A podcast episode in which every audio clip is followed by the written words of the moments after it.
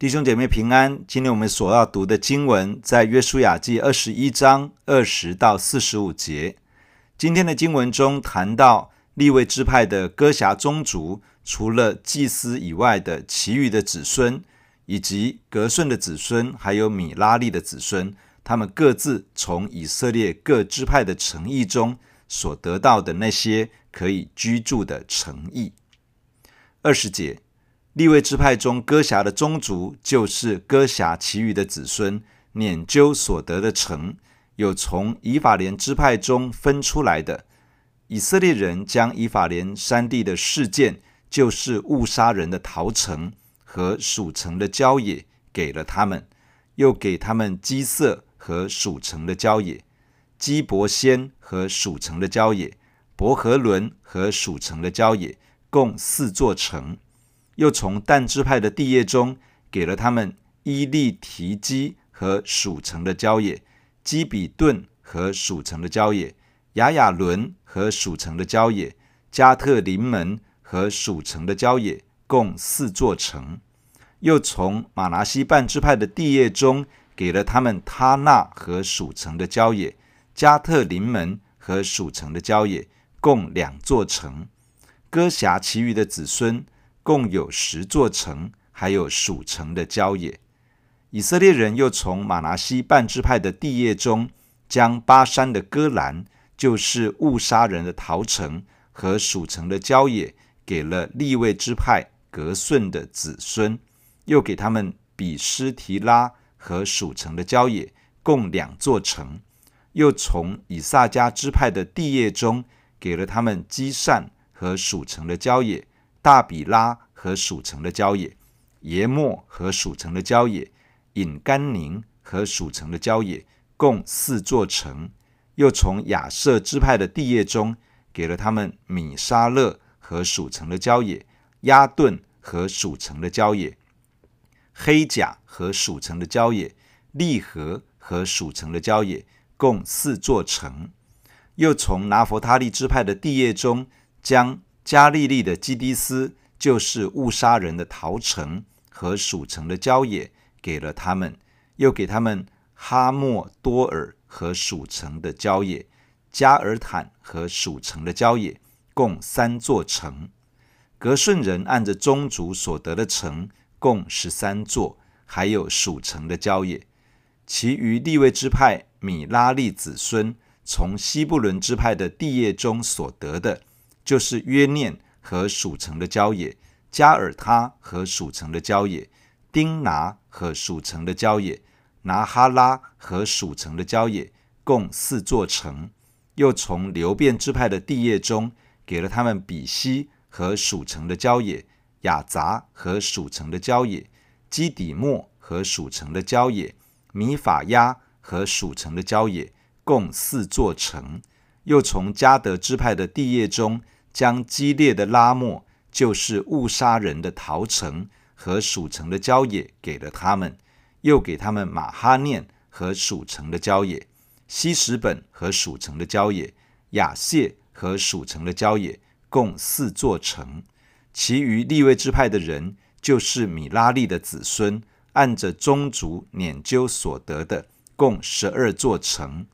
利未人在以色列人的地业中所得的城，共四十八座，并有属城的郊野。这些城四围都有属城的郊野，层层都是如此。这样，耶和华将从前向他们列祖起誓所应许的全地赐给以色列人，他们就得了为业，住在其中。耶和华照着向他们列祖起誓所应许的一切话。使他们四境平安，他们一切仇敌中没有一人在他们面前站立得住。耶和华把一切仇敌都交在他们手中。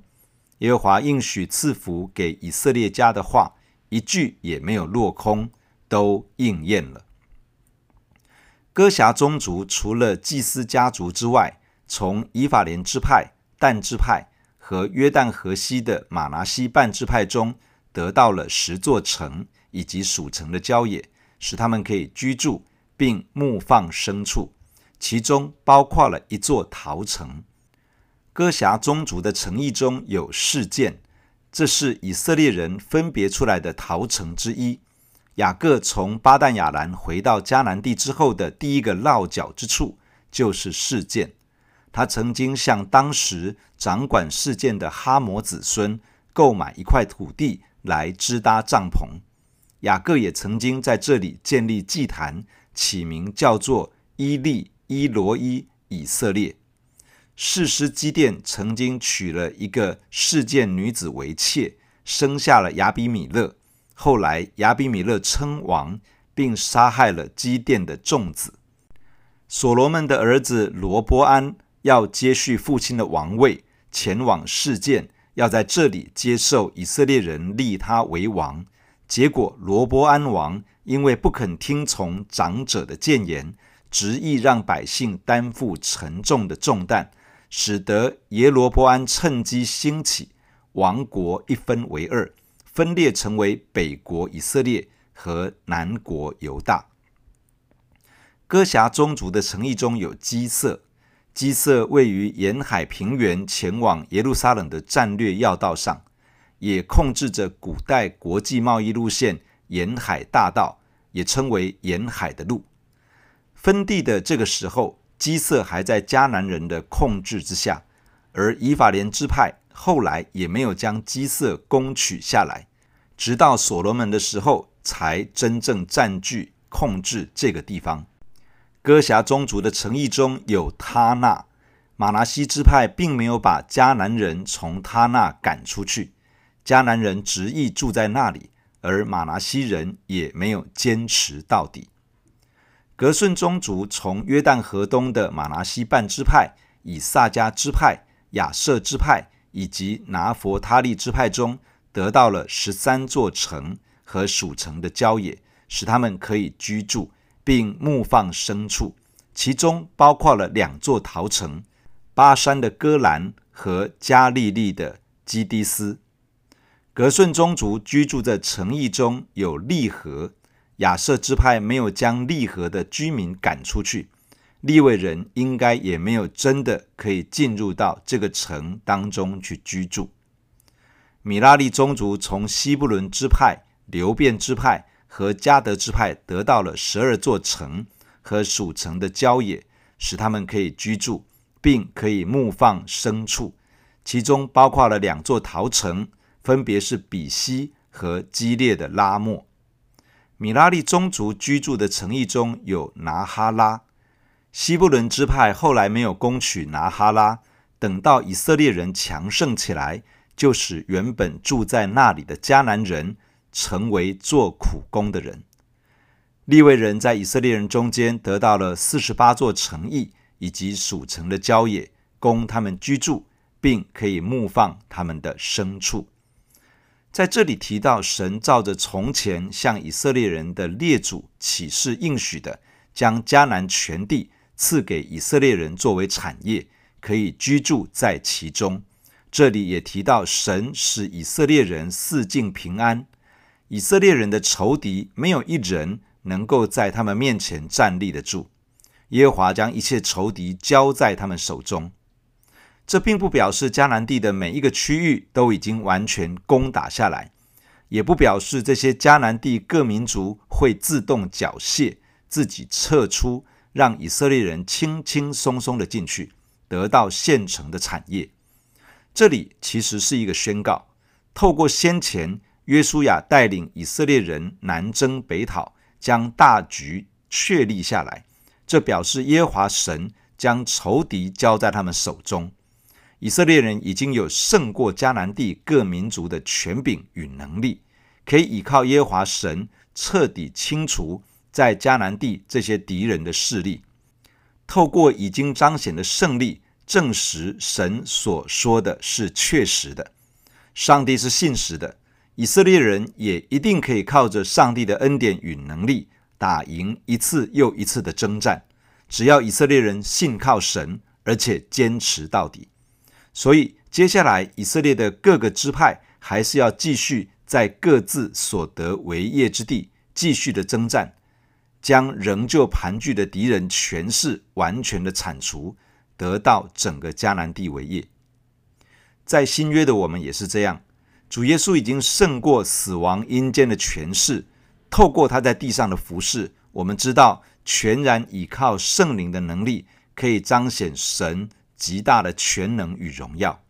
而透过十字架，耶稣已经败坏了掌死权的魔鬼。主耶稣这样说：“天上地下所有的权柄都已经在他的手中，而这样的权柄已经赏赐给他的教会，也就是我们。每一次我们看到一个人信主，生命改变，我们就知道主耶稣的权柄与能力是高过恶者的权势。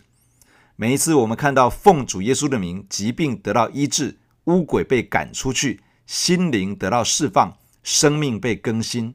我们就知道主耶稣的全能胜过恶者，并且知道上帝是信实的，他已经把他手中的权柄赐给了我们。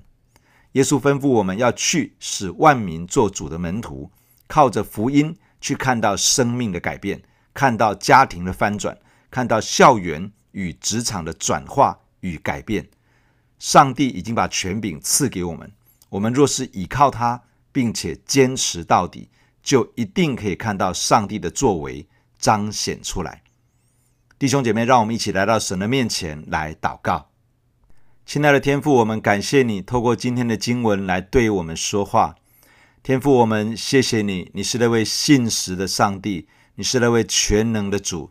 你对以色列人的列祖应许要将土地赐给他们，你也照实的来成就。透过一次又一次的胜利，你正在告诉所有的以色列人，要继续勇敢的前进，把所有的土地拿下来，靠着上帝的恩典得地为业。天父，你也帮助我们，因为你正透过许多的见证在对我们说话。你透过许多的疾病被医治，生命被更新、被改变，得到释放与自由。许多的人信了主，遇见了神，整个生命翻转。你透过这一切的见证，也在告诉我们，你是信实全能的那一位，而且你已经真实的把权柄交给教会，交在我们的手中。主，我们应该要放胆的去，使万民做你的门徒。主啊，求你不断的加添给我们力量。加添给我们信心，而且用你的圣灵充满我们。主使用我们的生命，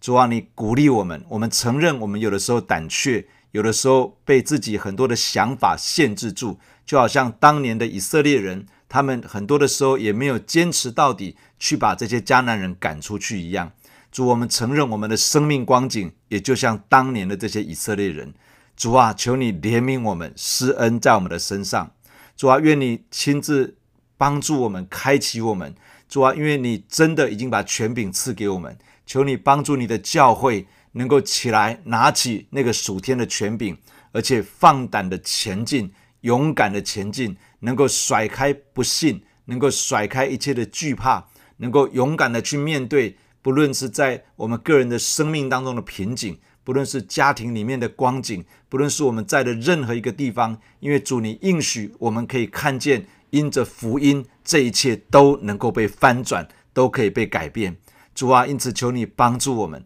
带着我们经历一次又一次的得胜。主啊，你给我们一份恩典，把一份坚持到底的恩典赏赐给你的教会，使得我们在这个土地上，在我们所能够触及的每一个层面里面，帮助我们依靠着你，去看到福音的大能彰显出来。谢谢你赐福在我们的身上，带着我们。在这一切的得胜当中，经历你、认识你，谢谢你听我们的祷告，奉耶稣基督的圣名，阿门。